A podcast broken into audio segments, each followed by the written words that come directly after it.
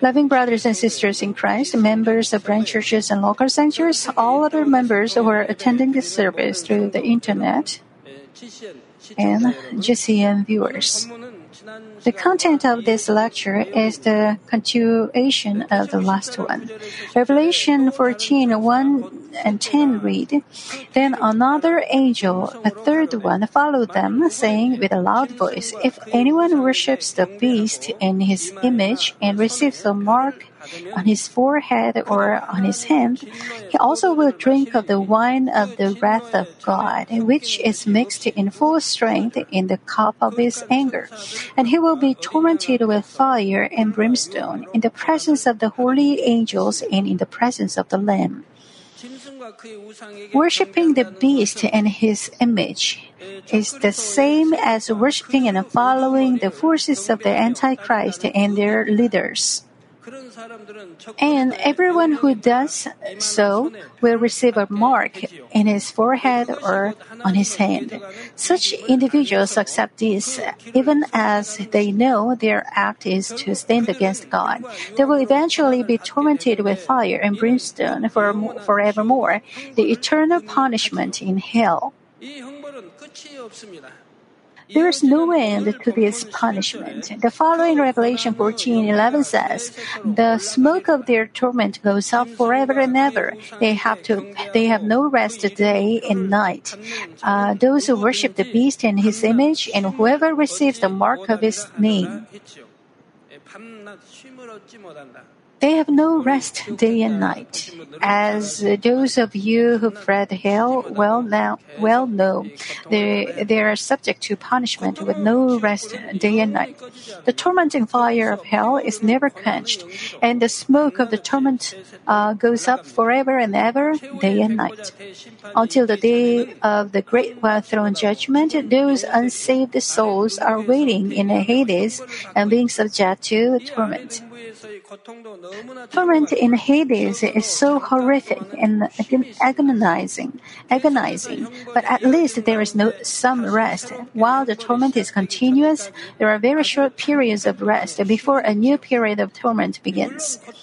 Of course, those uh, those souls cannot rest peacefully for fear of the upcoming upcoming torment. But there is a, at least an interval between each form of torment and punishment. During the sermon series on hell, I described to you the torment in Hades of a husband and a wife who had severely blasphemed the Holy Spirit. A transparent pot being brought to a boiling point is filled with liquid of a terrible stench. The wife and her husband take turns in being placed into the pot and receive punishment. Their bodies are boiled in liquid and covered in blisters like the back of a toad, and their eyeballs burst out from the sockets. Whenever the couple sticks their heads out of the pot, messengers of hell trample on him, them to submerge their heads. Brass skewers are placed into the soles, soles of the messengers' feet. To avoid the trampling, they put their heads back into the pot, but unable to overcome the pain of extreme heat, stick their heads out again, at which point and they are again trampled by the, the messengers of hell.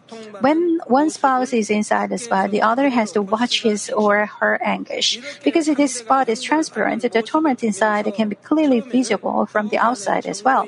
At first, when one of them sees the other tormented, uh, tortured, and tormented out of mutual affections, each cries for mercy on behalf of the other. But things change as time passes. I'm in here tormented like this because of you. They curse and place blame on one another. In order to receive less torment, each begins to wish the other's punishment to last longer. They each beg, please leave him or her in there a little longer so that I may rest a little. There is a short period of rest, but the cruel and the horrendous torment goes on and on in Hades.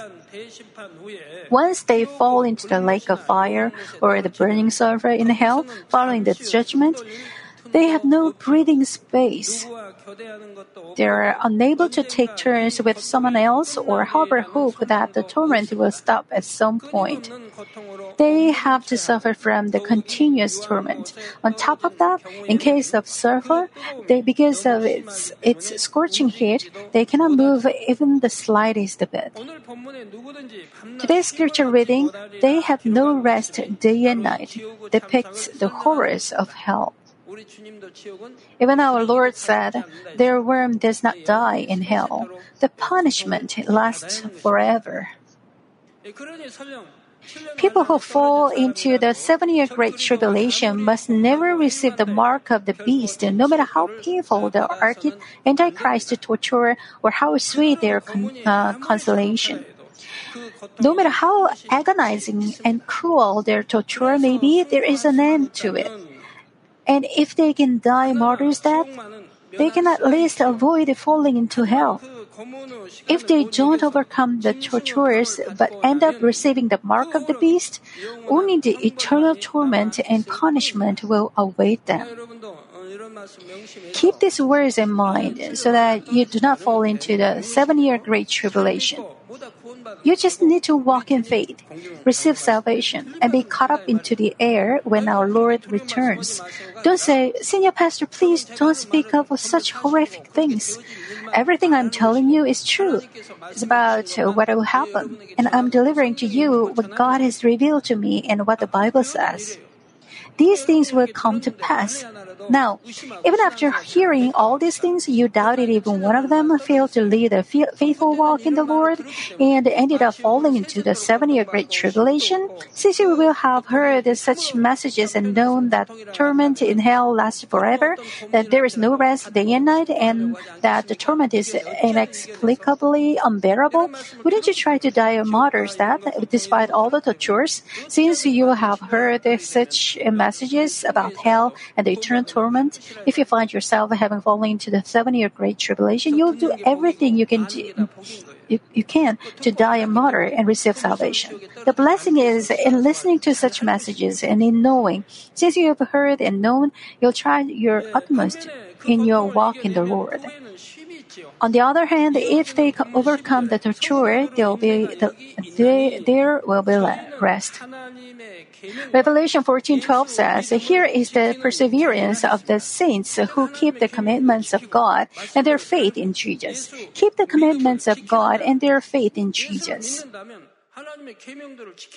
If you believe in Jesus, you will keep God's commandments. You will love God and the Lord. They Keep God's commandments. Walk in the light. Abstain from every form of evil and keep and only obey God's word. This is faith. Merely saying from the lips, I believe, is not faith. If you truly believe, as Romans 10 says, with the heart a person believes, resulting in righteousness, you will cast off sin and evil, throw away, abstain from, do and keep everything God tells you. For with the heart a person believes, resulting in righteousness, and with the mouth he confesses, resulting in salvation. Does the Bible say you receive salvation only by saying, Lord, I believe? You must believe with the heart. Believing with the heart is not faith as knowledge. Believing with the heart is accompanied by deed. Will show these that testify to your living by the word. That's how your faith results in righteousness. For with the heart the person believes, resulting in righteousness. Won't you become righteous after throwing away evil, untruth, and darkness? For the same reason, Abraham was justified by his faith. For with the heart a person believes, resulting in righteousness, and with the mouth he confesses, resulting in salvation. Only then does that person's confession become true. But if you do not believe with uh, the heart, your faith will not result in righteousness. You do not live by the word or keep God's commandments. For with the heart a person believes resulting in righteousness, and with the mouth he confesses resulting in salvation. Only then does that person's confession become true. It says in First John that um, if we say that we have fellowship with Him and yet walk in darkness, we lie and do not practice the truth. In the book of the First John, it's a lie. God is light. So if we believe in God, we should also live in the light. It's natural. You should live in the truth. Only then can you be recognized to be to have fellowship with God. Your words, "I believe God and I love God," can be accepted. If you love God, how can you do what He hates? How can you do what God says not to do while saying you love God? How can you not cast away that what He says to cast away? When it's a, the command of the Lord God the Almighty, so it says, here is the perseverance of the saints who keep the commandments of God and their faith in Jesus. This verse also applies to all the saints who have been saved since the creation. Just because a person confesses, I believe, it does not guarantee his salvation. Found in believers is perseverance. It is the perseverance to keep God's commandments and the faith in the Lord Jesus Christ. With a hope for an eternal afterlife, they do not hesitate walking this narrow path. Instead, they tread the path with joy and thanksgiving. It cannot be done without perseverance. Now, this verse is applied in particular to people left on the earth during the seven year Great Tribulation. Even then, they ought to repent and turn back, keep God's commandments and their faith in the Lord under any circumstances. Only with such perseverance can they receive salvation. Revelation 14:13 says, "And I heard a voice from heaven saying, Write, blessed are the dead who die in the Lord from now on." Yes, says the Spirit, so that they may rest from their labors, for their deeds follow with them.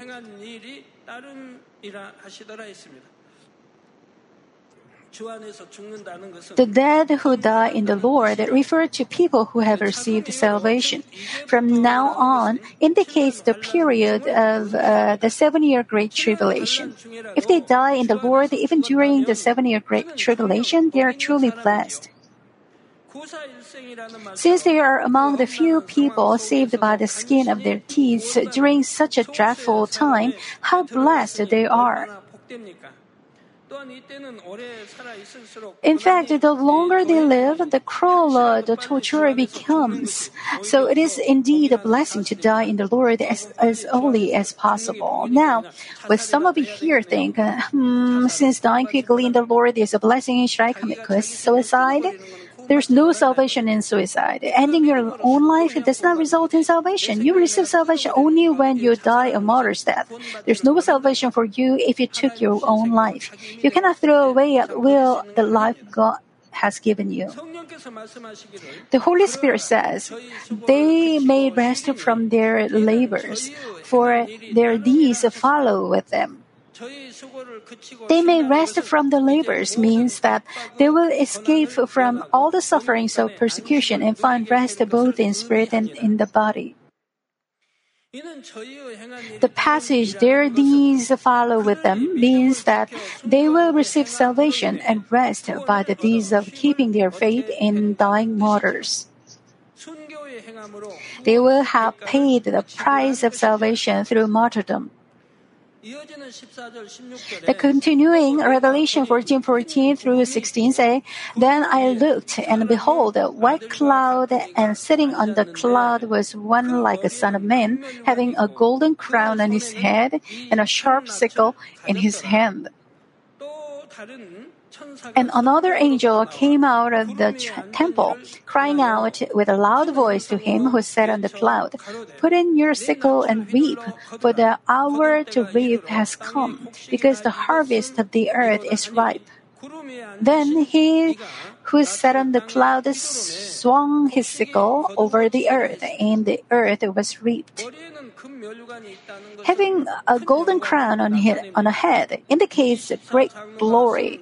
As you know that the 24 elders will wear golden crowns, the golden crown in heaven is a source of great glory. We read of a sharp sickle in his hand. A sickle is a tool used for cutting grass or in grain uh, crops. The spiritual significance of this sickle is that God concludes his work when the time comes. In other words, he puts the final touches on it. The sickle is mentioned in this verse to signify that God will conclude the 6,000 year long human cultivation and reaps its fruits. When an angel delivers God's command, the one who sits on the cloud swings the sickle over the earth, and the earth is fully harvested. The harvest of the earth refers to the saved souls. Just as a man cultivates a land and harvests its crops, God wants to cultivate human beings and reap the harvest of the true children. That's why it is called human cultivation. Just as a farmer cultivate, uh, cultivates crops, God cultivates human beings. A farmer doesn't plant a seed and harvest its crop just once. He repeats the process of sowing and reaping every year. In the same way, God has cultivated countless people for 6,000 years since the disobedience of Adam. Now that, time, that the time of God's choosing is near, He is concluding His cultivation. The phrase swinging the sickle and repeat, reaping indicates that God concludes the history of human cultivation. Then, who is the one sitting on the cloud? There is a twofold meaning to this. First, from the Old Testament's perspective, it indicates Moses. Today's scripture reading doesn't say he is a son of man, but like a son of man. This is to describe the glory of Moses in heaven. The Apostle John at the time was seeing spiritual things with his spiritual eyes, but at the same time was still in the fleshly body. Because he sees Moses in the glory of heaven, John cannot but bow his head at the sight of Moses. Moreover, Moses ranks among the highest of all cultivated souls. How glorious and majestic his appearance must have been. That's why the Apostle John says he is like a son of man. Now, why does Moses appear at this moment? Moses is the one who received the law of the Old Testament from God. The law reveals to us the laws of the spiritual realm. People belonging to God must not only keep the law of this world, but also the laws of the spiritual world. Such laws of the spiritual realm are known to us through the laws of Moses. Among the countless laws of the spiritual realm, God taught us the law that we must keep and follow on this earth. This law of Moses carries the heart of God and the order that governs and maintains the spiritual realm. At the same time, it covers everything necessary for human cultivation. It pertains to the period, purpose, and methods of human cultivation. It also explains such things as blessing, curse, sin, death, judgment, and salvation. When we live by the will of God according to this law, we can receive salvation and blessings.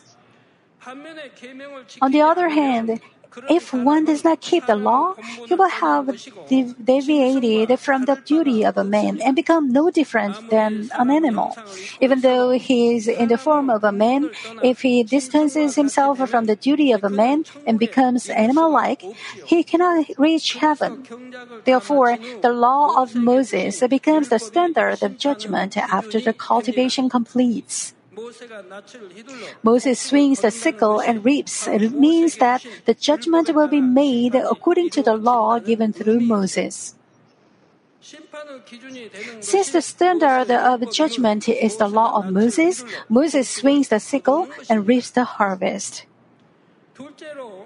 Secondly, the one who sits on the cloud refers to our Lord. John 5:27 says, "He, God the Father, gave him the Lord authority to execute judgment because he is the Son of Man."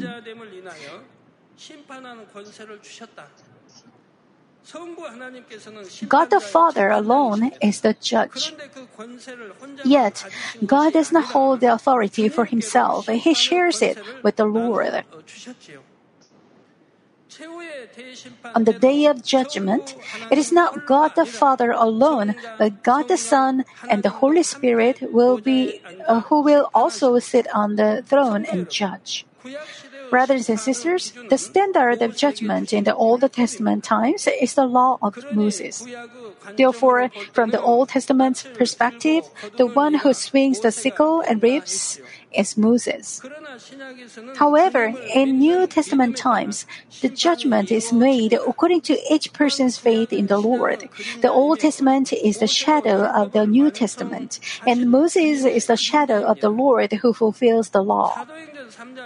Acts 3 22 and 23 say, Moses said, The Lord God will raise up for you a prophet like me from your brethren. To him you shall give heed to everything everything he says to you. And it will be that every soul does, uh, that does not heed that prophet shall be utterly destroyed from among the people.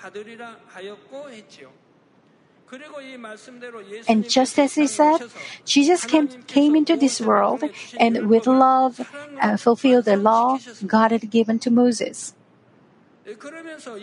And later on, the Lord becomes the standard of judgment. Our God is of both love and justice. In His justice, God shows His love, and in His love, God exercises His justice. These two attributes uh, go hand in hand. If there were no justice, things wouldn't work. If there were no love, things wouldn't work either. You have to raise your children in love and in justice. But if you neglect justice and raise them only in love because you love them too much, there's a high high likelihood that your chi- child children go, will go astray. Children raised without justice cannot grow properly. If you only insist on justice, you will become a dictator in your household without any love. Justice and love have to work together. But our Lord fulfilled in love the law God uh, had given uh, to mankind through Moses. John 3 17 and 7, uh, 18 says, for God did not send the Son uh, into the world to judge the world, but that the world might be saved through him, through Jesus Christ. He who believes in him is not judged. He who does not believe has been judged already, because he has not believed in the name of the only begotten Son of God. Again, God did not send his Son into the world to judge the world but that the world might be saved through him. When people know and believe that Jesus is the Messiah, will they not believe in him? They will come to love God, love the Lord, and since they will, uh, they will keep the word, thus receive salvation. They will be uh, of salvation but that the world might be saved through him, he who believes in him is not judged. If we believe Jesus to be our Savior, we will know God's love, and that knowledge will uh, compel us to keep obeying God's commandments. What does the Bible say is the proof of our love for God? The proof is in our obeying of God's commandments. The Gospel of John, or the first epistle of John, tells us this loving God is in keeping his commandments. If you love God, you will keep his commandments. That's why the Bible says, "He who believes in Him is not judged. He who does not believe has been judged already, because he has not believed in the name of the only begotten Son of God." The law of the Old Testament is the prophecy on Jesus, and Jesus came into this world and fulfilled the law. Therefore, from this point on, Jesus swings the sickle and reaps the souls who will receive salvation. The Lord came into this world not as a son of man, but as the Son of God. That's why today's scripture reading does not say he is a son of man, but he's like the, like a son of man. In addition, the fact that the Lord sits on the cloud tells us he is in a different space from the air of the fleshly world. The fleshly world, where human beings are cultivated, is the first heaven, the lowest level of space. On the other hand, the space in which the Lord dwells is in the spiritual space. It is either the third or fourth heaven. Since the Lord dwells in the different heaven, Scripture says He sits on the cloud. To say that our Lord sits on the cloud does not mean He is literally sitting on the top of on top of the clouds, visible to our naked eyes. Even when the Apostle John saw one particular scene, that scene may carry twofold meanings. While the Apostle John saw only Moses, in the end, it was the Lord Himself. When another angel cries out with a loud voice to him who sat on the cloud, Put in your sickle and reap, for the hour to reap has come, because the harvest of the earth is ripe. You may have thought something was amiss. You may be curious to know how an angel would dare to give a command to Moses or the Lord sitting on the cloud. But it is possible. It's because this angel is the messenger of God delivering his will. If you think of the history, when a king's messenger delivers the king's command, whether or not they are royal or no matter how, no matter how high their rank may be, the recipients uh, kneel down before the messenger. When the messenger delivers a king's command, the messenger speaks on the king's behalf. The messenger will not use a horrific, uh, uh, honorifics or show rev- uh, reverence to the recipients of the king's command. By the same token, the angel in this verse is not speaking indiscreetly to the Lord or Moses, but is simply delivering God's command. That the angel is crying out with a loud voice means all things are managed in dignity, fear, and in a pressing manner. Now, another sickle appears in Revelation 14, 17, and 18. And another angel came out of the temple, which is in heaven, and he also had a sharp sickle. Then another angel, the one who has power over fire, came out of from the altar, and he called with a loud voice to him who had the sharp sickle, saying, Put in your sharp sickle and gather the clusters from the vine of the earth, because the, her grapes are ripe. This time, an angel, not a man, comes out of the temple with a sharp, uh, with a sharp sickle. The sickle in this angel's hand has a different meaning from the previous sickle. The sickle mentioned earlier has signifies, signifies that God will conclude the providence of human cultivation under His governance. This is the last of events to take place. However, the sickle in this angel's hand signifies the final conclusion that's to be made by the judgment of the true truth through the Christ. I repeat, the sickle in this angel's hand signifies the final conclusion that's to be made by the judgment of the truth through the Christ. I have said earlier that the Lord becomes the standard of judgment. Even though the law of Moses was the standard of judgment in Old Testament times, everyone in the end receives salvation through Jesus Christ. 1 Peter 3:19 says, "Also, our Lord went and made a proclamation to the spirits now in prison." On what topics do you suppose he made proclamation to the spirits in prison? Our Lord was crucified and breathed his last. Just before he died, Jesus' last words were, It is finished. After he died on the cross, our Lord went to the prison and preached the gospel there. All people born since the creation who ended up in the upper grave after the judgment of conscience and were to receive salvation did not yet know the gospel.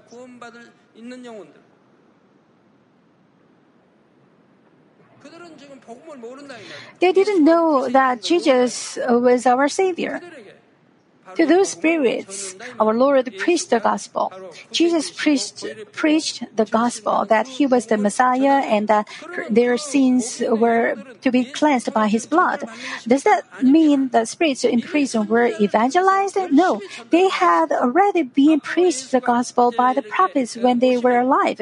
From Abraham and onward, the prophets had diligently preached to them that when Jesus came, he would be the Messiah, and that when they accepted him, they would receive salvation and uh, forgiveness of their sins.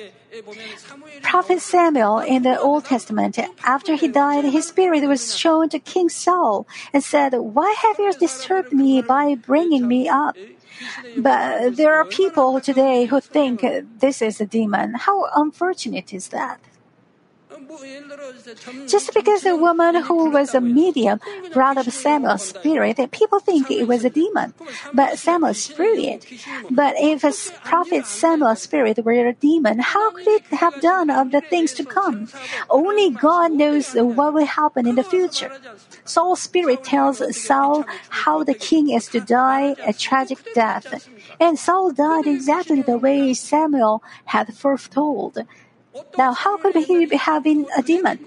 The spirit was wrapped with a robe, the same that Samuel had worn in life. Samuel asks Saul, Why have you disturbed me? Samuel had been busy preaching the gospel in the upper grave. Many people would die, and among them were those who were to receive salvation. None were two people, not uh, a few hundred or several thousand, but countless people. He had to preach the gospel to them. The prophets knew, and when the Lord come, came, they would all accept him. After the Lord died, but before he resurrected, he went down where uh, the saved souls of the Old Testament days waited and preached the gospel there. The Lord opened the way so that all saved souls could reach salvation through the name of Jesus Christ. Therefore, the conclusion of human cultivation is made by the judgment of the truth through Jesus Christ. And the angel with yet another sickle is about to carry out this task. Then another angel, the one who has power over fire, commands the angel with the sharp sickle, Put in your sharp sickle and gather the clusters around the vine of the earth. The angel with the power over fire is the angel with the authority of judgment and plagues. plagues. This angel has power over two kinds of fire fleshly fire and spiritual fire. First, fleshly fire is the fire of plagues uh, resulting from the use of weapons of war. It is the fire forged in the evil of mankind. The spiritual fire is the fire of hell that will never be quenched. When the angel with power over such fire commands, the angel with the sickle puts in the sickle and gathers the clusters from the vine of the earth. What are the clusters from the vine of the earth? Earlier, I said that a sickle was used to reap the harvest. The harvest refers to the people who have kept their faith in the Lord. They are to receive salvation. On the other hand, the clusters of the vine of the earth are the fruit yielded by people living in darkness and sin. The Bible says that the Lord is the true vine and that we are the branches. The branches of the vine yield fruit. only after time passes and seasons change and when the time comes for harvest. Only when the 6,000 year long human cultivation is complete will the clusters of the vine be gathered. The fruit we yield as branches of the vine are the true clusters of the vine. We yield the nine fruits of the Holy Spirit, the fruit of love, and the fruit of the light. But people of the world yield clusters of the vine of the earth. While they live in sin belonging to the darkness, they bear the fruit of untruths. When it's time to conclude the history of human cultivation, the fruit received in salvation and the fruit rejected from salvation will both be reaped. In Matthew chapter 13, an enemy came and sowed tares in the field where good seed was sown. When the slaves asked the landlord whether they had to uproot the tares, what did he say? In verses 29 and 30, he responds, No, for a while you are gathering up the tares, you may uproot the wheat with them. Allow both to grow together until the harvest. And in the time of the harvest, I will say to the reapers, First gather up the tares and bind them in the bundles to burn them up, and gather the wheat into the barn. My barn here refers to heaven. When the time for harvest comes, the farmers gather grain crops. At this time, they gather up the tares together and later burn them up while they place the grain, grain crops into the barn. This refers to people ending up in hell. So the angel swung uh, his sickle to the earth and gathered the clusters from the vine of the earth and threw them into the great wine press of the wrath of God. And the wine press was trodden outside the city. While people who have entered heaven are inside the city, but people who fail to receive salvation on their way to hell are outside the city. And behold, uh, and blood came out from the winepress up to the horses' bridles for a distance of 200 miles. The plague of fire and punishment come down at the stern command of the angel unto those who stand against God and deny the Lord. The great wine press of the wrath of God refers to the press of judgment. We will delve into this judgment in the next lecture.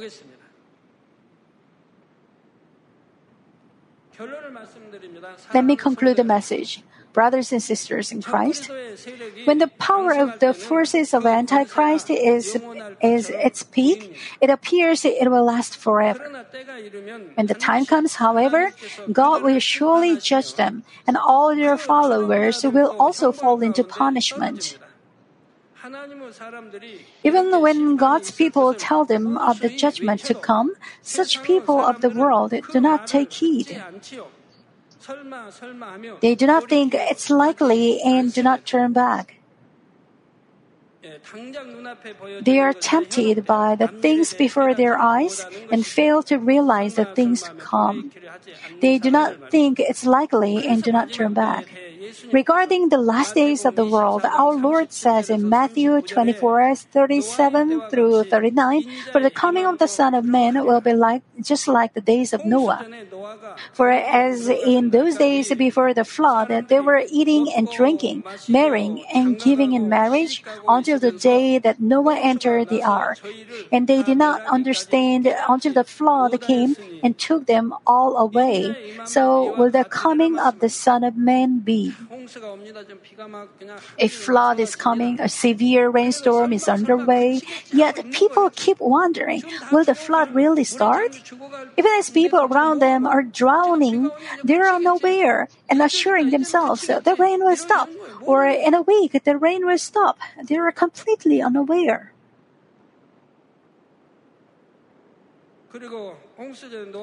Before the flood, Noah kept preaching and shouting, yet these people did not take heed. What a crazy man he is! They wouldn't have uh, wouldn't have thought and ignored his words. Wouldn't Noah have looked completely insane as he built his ark for a year, two, three, and onward?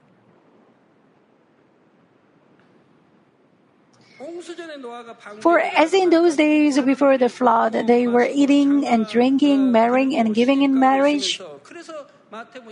As our Lord told us in Matthew 24 of the judgment in the last days and the signs when his return will be near, he said, Woe were people who get married, give in marriage, or become pregnant.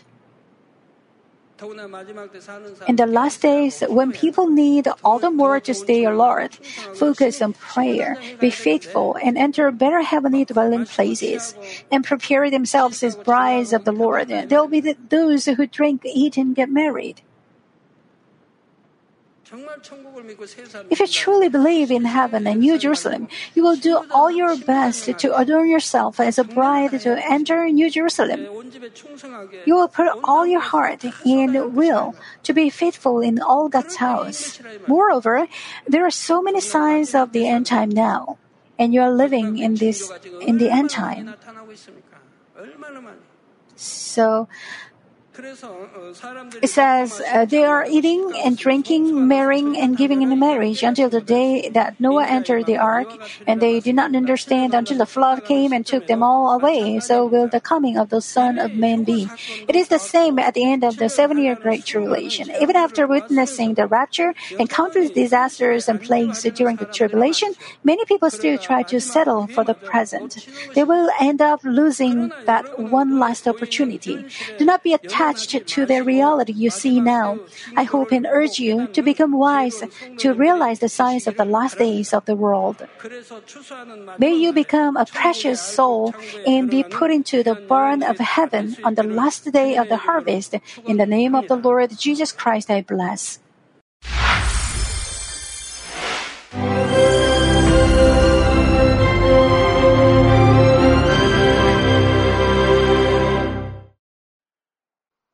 Hallelujah. Almighty Father God of love, please lay your hands on all brothers and sisters receiving this prayer here in attendance. Lay your hands on all the members of the branch churches and local sanctuaries, and all the GCN TV viewers, and those who are watching via satellites, cables, and the internet all over the world, transcending space and time. Plant faith in their hearts and drive out their negative thoughts and doubts let all the trials and afflictions leave them. By the fire of the Holy Spirit, from head to toe, scorch their sick and affected parts, including all cells, tissues, and nerves, all internal organs and intestines. Let the light of creation come upon them. In the name of the Lord Jesus Christ, I command the enemy devil and Satan, all diseases, germs and viruses, and infirmities, go away. Let the light shine on them scorch their incurable and long-term diseases by the fire of the Holy Spirit. Burn all kinds of endemic and contagious diseases like malaria. Be cleansed and made well. All epidemic diseases, such as colds and fever, go away from them. Protect them from any kinds of germs and viruses and bacteria. Heal them of all kinds of cancers like stomach cancer, lung cancer, liver cancer, breast cancer, womb cancer, intestinal cancer, and all other diseases like AIDS, leukemia, cerebral apoplexy, high blood pressure, low blood pressure, heart disease, lung disease, diabetes, women's diseases, thyroid diseases, and all inflammations. Let them be made whole from polio, stroke, arthritis, herniated discs, and many others. Let all kinds of pains disappear from them, like back pain, headache, and neuralgia. Set them free from epilepsy, autism, depression, neurosis, and all other mental diseases. Loosen them from all kinds of paralysis, and let them get up, walk, and jump. Let them regain good eyesight and restore good hearing. Let the blind open their eyes and the deaf come to hear and mute begin to speak. Heal them of after effects of all kinds of accidents. Restore their ruptured and broken bones. Restore them from burns and let the heat and burning sensation go away from them. Father, let there be no scars left be cleansed from all kinds of drug addictions and poisoning. Father, regenerate dead nerves, tissues, and cells, and bring the dead back to life. Father, please bless them to conceive a baby. Bless them to conceive a baby. In the name of the Lord Jesus Christ, I command the enemy devil and Satan, the ruler of the air, the evil forces, and their servants go away from them. Go away, you evil spirits, unclean spirits, deceiving spirits, spirits of falsehood, separating spirits, and all forces of darkness. Loosen all bonds of wickedness and darkness, and go away from them. Let the light shine on them. Father God, give them strength to cry out in their prayer, and empower them with the power to cast off sins and become sanctified. Let them be in good health as their soul becomes prosperous, and let their family be evangelized. Protect them from all kinds of accidents and disasters, and bless them to lead a successful and prosperous life in everything. Please protect your children, their home, their business, and their work by the fiery hedge of the Holy Spirit, with the heavenly host and angels, and with your blazing eyes. Give students wisdom and understanding and fill their hearts with more passion and desire for study. Keep their hearts and minds from worldly things and plant into their hearts more fervent love for God. Bless your children and let them give glory to you in everything they do, whether they eat or drink or whatever they do. Let them confess and testify to the living God. I've met God, I've experienced God, and received His answers and blessings. Father God, thank you. Let all glory be to you alone. In the name of our Lord Jesus Christ, I pray. Amen.